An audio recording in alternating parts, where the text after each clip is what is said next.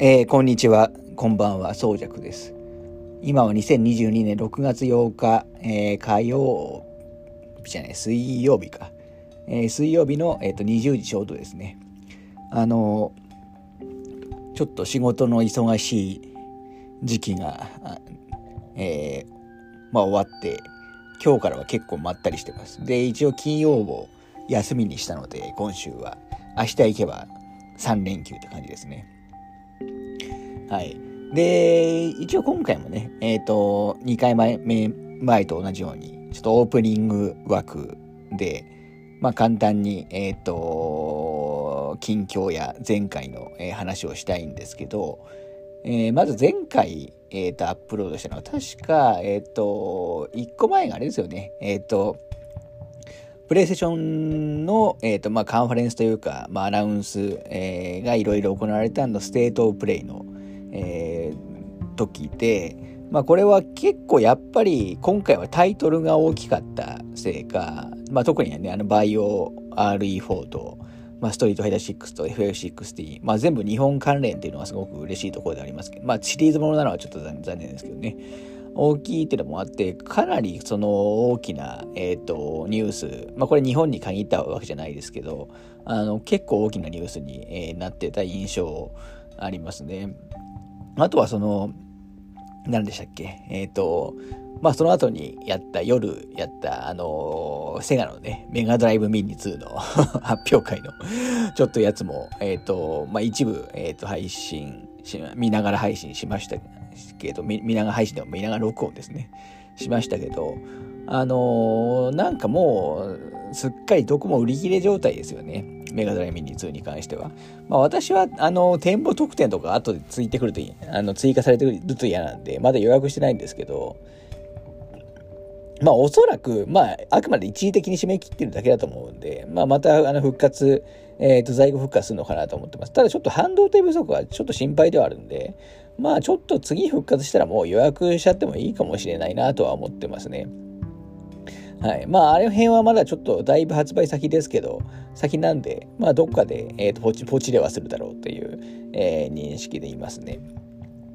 で、あとゲーム関連だと、えっ、ー、とい、いよいよですかね、えっ、と、あさって、えっ、と、あさってというか、まあ、明日の深夜と言ってもいいかわかんないですけど、確かあの、えっ、と、6月10日のね、え金曜日の午前3時から、えっ、と、サマーゲームフェストの、あの、まあ、本、えっ、ー、と、まあ、いろんな、えっ、ー、と、メインの、えっ、と、配信ですかね、えー、がある予定です。多分3時間ぐらい、え、だったと思いますけど。まあ、なんで金曜日休みにしたのは、まあ、このためってわけじゃないんですけど、これをリアルタイムで見ると、やっぱり翌日ね、夜中の3時から6時ぐらいだと思うんで、配信が。もう多分翌日死ぬんで。まあ、これちょっとせっかく金曜日休みなんで、まあ、リアタイしたいなとは、えー、思ってますね。今回は、あの、ちょっと前回も話したかもしれないですけど、E3 がないんで、ちょっとゲーム関連のね、発表、それなりには、えー、来ると思いますから、まあ、その、えっ、と、数日後には、あの、マイクロソフトの発表がありますし、つい、えっ、と、昨日かな、えっ、と、カプコンも、ちょっと何日かはすぐ忘れましたけど、カプコンも独自の、あの何ですかね、えっ、と、発表を、えっ、と、まあ、ストリーミングでやるっていうことだったんで、まあちょっとそれもね、えー、興味ありますね。カプコンあれだけ発表してまだなんかあんのかわかんないですし、まあ、もしかしたら各タイトルの掘り下げをしてくるのかもしれないですけど、まあちょっとあのー、まあメインのね、サマーゲームフェストについては、あのー、まあ全編じゃないですけど、またちょっと、あの、夜中にね、黙々と見てるのもちょっと寂しいので またちょっと、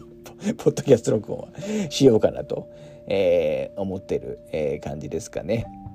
はい。まあ、いずれにしても、あのーちょっといろいろ発表が続いて嬉しいんですけど、まあやっぱり結構その近日のものというよりは、まあ来年以降のものが、えー、多いなっていう印象ですね。本来は今年いっぱいそのソフトがね、集中する想定ではあったんですけど、まあいろいろちょっと延期してしまったせいで、来年は来年でちょっと対策が また増えちゃいそうだなっていうイメージ。えー、ありますね。やっぱり特に楽しみなソフトって、あの、やっぱ来年のになっちゃったものが、えー、と多いので、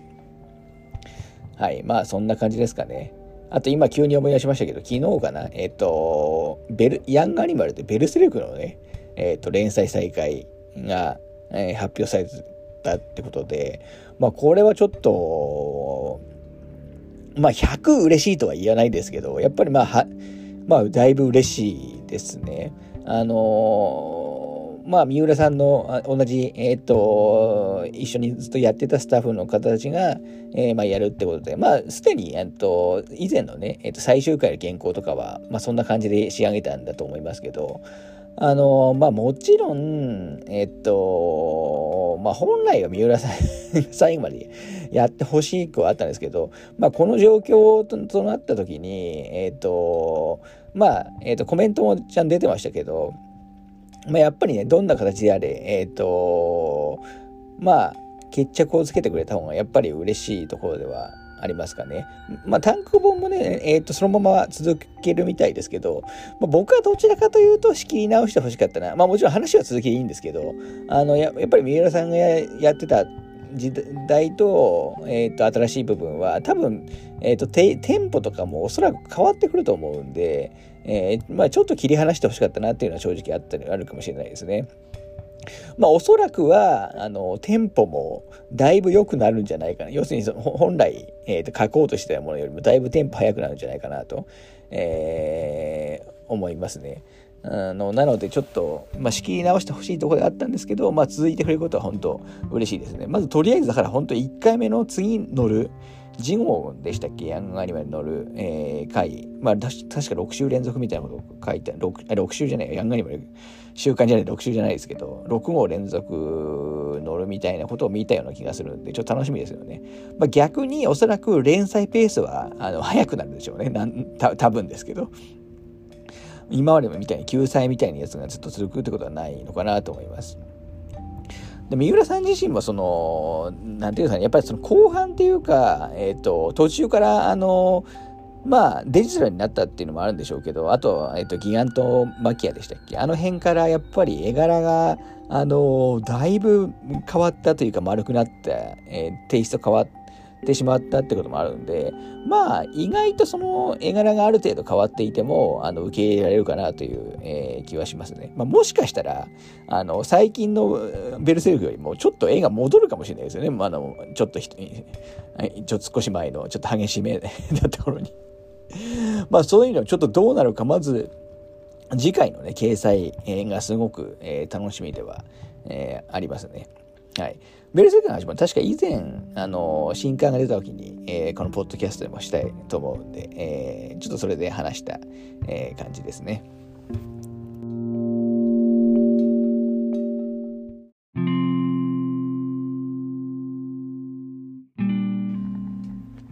はい。えー、っとですね、今回はちなみに、えー、っと、この後何の話をするかというと、あの前、前にちょっと言ったかもしれないですけど、あの、シェンムー関連の話を、えしたいかなと思います。今ちょうどあのアニメ、シェンムーのね、アニメが、えー、放送、えー、されているので、まあそれに、えっ、と、関しての、まあ、感想、感想というか、今、まあまだね、えっ、と、放送中ではありますけど、あの、シェンムーのアニメの感想と、あの、まあこれもね、ゲームの映像化ではありますから、あの、あとはまあ、シェンムー絡みの、まあいろいろ なまあ、あの、雑談話でも、えー、しようかなと思ってます。あの、今回はそれだけにしようかなと思ってます。ちょっとな、もしかして長くなったら、えっ、ー、と、全、あの、まあ、アニメの話とそれ以外以外のね、話に、えー、分けるとは思いますけど、ちょっと他の準備っていうか、まあ、準備いつもしてないんですけど、他の準備が、まあ、特にできてないんで、ちょっと今回はシェンブーの話を、えー、しようかなと思ってますね。はい。で、あとちょっと、えっ、ー、と、オープニングで、えっ、ー、と、まあ、最近見た、映画の、まあ、簡易簡易的なね感想でも話そうかなと思うんですけど、まあ、相変わらずちょっと毎日見てるんで、えー、ほぼ毎日1本私を見てるんで、まあ、場合によっては2本見ますけど、まあ、ちょっと最近中で、えー、っとまあ、主に新作で、えー、見た、えー、内容をあの作品の話をするとえー、っとまあ、まず1本目がですね、え、っと女子高生に殺されたいっていう、えー、作品で、で、これ、あの、4月1日に、えー、劇場公開された作品なんですけど、もうすでに Amazon プライムで、え、ー、と、見放題になってるんですね。こんだけ早いのはそうそうないと思いますね。まあ、最近その、えっ、ー、と、例えばウエストサイドストーリーとか、あの、ナイトメアリーとかディズニープラスでもう即配信みたいなやつ、あの、まあ、公開1ヶ月半ぐらいで配信、見放題配信っていうのはありますけど、まあディズニープラス以外でもちょっとそういう傾向が今後は、えー、っと進んでくるのかもしれないなとは思いますね。この作品「女子高生に殺されたい」に関してまだやってる劇場も、えー、っとまあ、数巻ですけどありますからまあちょっとびっくりですよね。でこれあの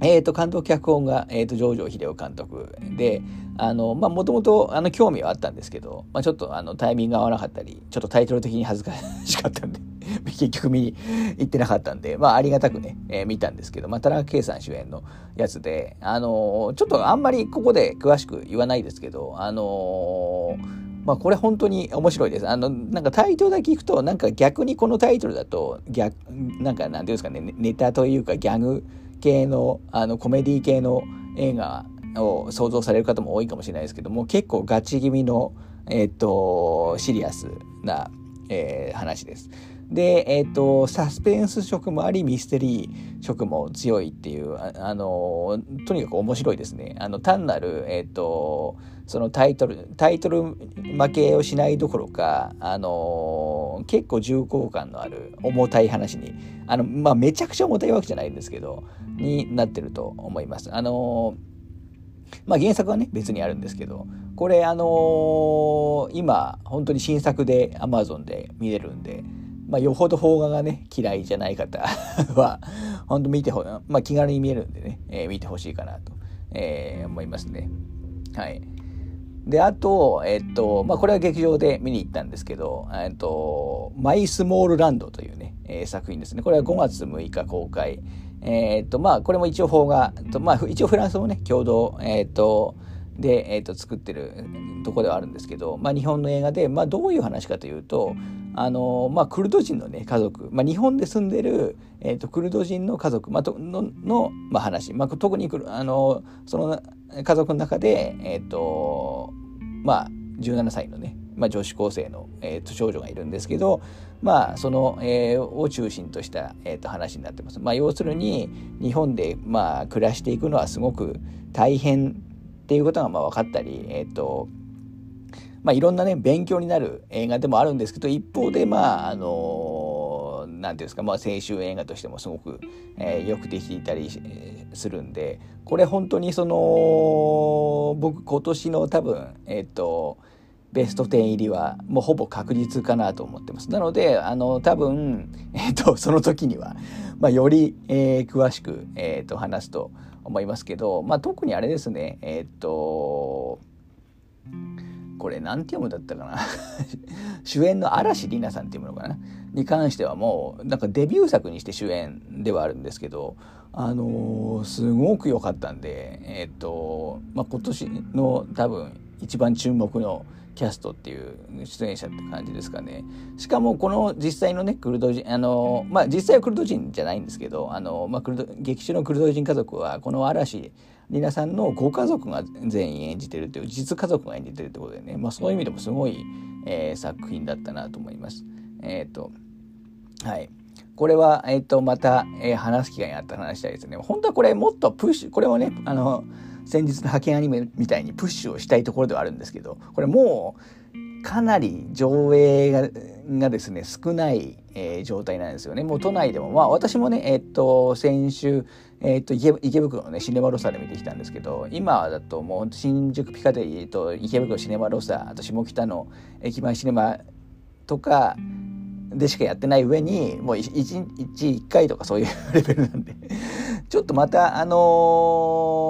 ー、いずれレンタルとかもね始まるでしょうから。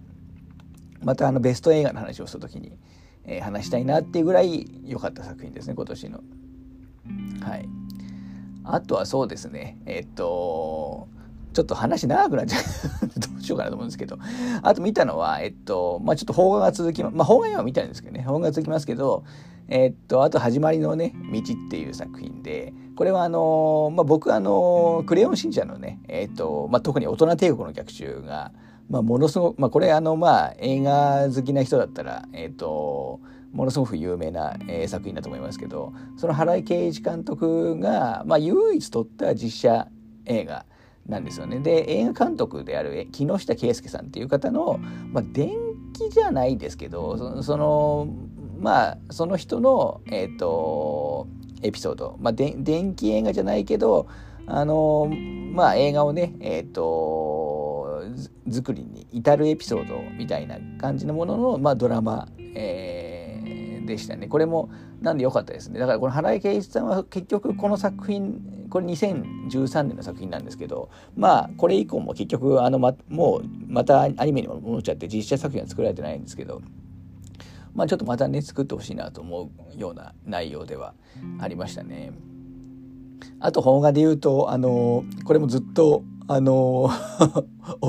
マイリストに入れて何年もずっと見てなかったあのコーヒーが冷めないうちにっていうねあのこれ結構有名な、えーと、作品あると思うんですけど、まあ、有村さんがね主演の有村架純さんが主演の、えー、やつですね。これをようやく、えーと、見ましたね。これなんで今見たかっていうとあの先日紹介した「春雪ってレトロシカ」えー、に出てるキャストの、えーと、深見元樹さんと松本若菜さんが出てるから、まあ、この2人も出てるからっていうのであのもうそのきっかけで、えーと、見るなら今だろうっていうので 見た感じです。ただまあこれもねこれはねあのすごく弱かったですね。はい、なんでまああのー、まあいろいろ見てます。あとね久しぶりにえっ、ー、と Mr. Mrs. Smith を見たり、えっ、ー、と、あのブラピとアンジェリーナ・ジョリーの主演のあのアクションですね。まあ他にも、あといろいろ見てるんですけど、あのー、ちょっとこの辺、オープニングなんで、この辺にしとこうかなと思います。あとあのこのポッドキャストで話した絡みだとあのアンチャーテッドあの映画のアンチャーテッドの、えー、とソフトですね。円盤が、えー、出ましたので、まあ、それがあの届いた感じですね。私あの昨日かなこれは。あの私はあのいわゆる、えー、と 4KUHD 版の、えー、とスチールブック仕様のやつをあの買ったんですけど、まあ、すごくデザインも良かったんで満足してます。で今日あの見ようかなと思ってます。ちょうど劇場公開時はあの吹き替え版見れなかったんでまあ、吹き替えを見つつ特典でも、えー、見ようかなというところですかね。はい。まあそんなところにしてしておきます。あちょっとオープニングあんま長くなると あれなので。はい。では今日ちょっとあのこの後、えっ、ー、とシェンムーの話を、えー、しようと思います。